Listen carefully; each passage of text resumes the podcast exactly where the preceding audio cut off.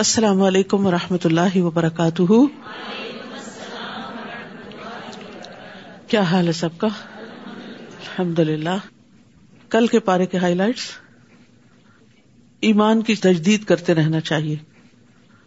اگر جان بوجھ کر قسم توڑی تو اس کا کفارہ دینا ہوگا۔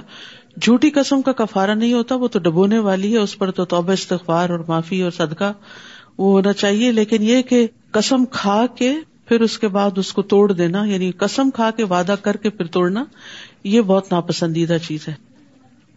گناہ نعمتوں کے زوال کا سبب بنتا ہے۔ یعنی گناہوں کی وجہ سے نعمتیں ختم ہو جاتی ہیں۔ پاک چیزیں، پاک اعمال، پاک نتیجہ اور پاک منزل۔ اور اسی طرح برعکس۔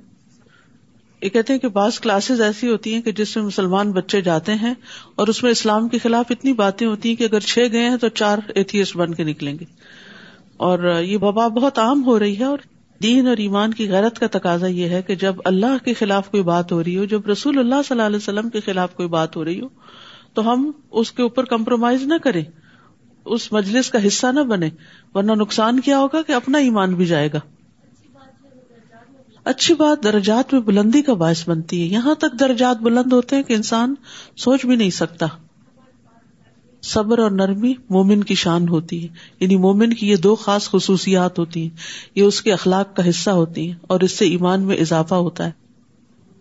گناہوں کی وجہ سے دل پہ جو پردہ آ جاتا ہے تو یہ قرآن کی سمجھ میں بھی حائل ہو جاتا ہے۔ دین کی بات اللہ کی بات پھر سمجھ میں نہیں آتی۔ تین چیزیں صدقہ جاریاں ہیں، نیک اولاد علم اور مال خرچ کرنا خیر کے کاموں میں، خیر کے پروجیکٹس میں۔ غور و فکر کی ہدایت کی گئی ہے۔ اللہ سبحان و تعالیٰ کی معرفت نہ ہونا اللہ سبحان و تعالیٰ کی ناقدری ہے۔ یعنی اللہ کی قدر کرنے کا حق یہ ہے کہ انسان اللہ کی معرفت اختیار کرے۔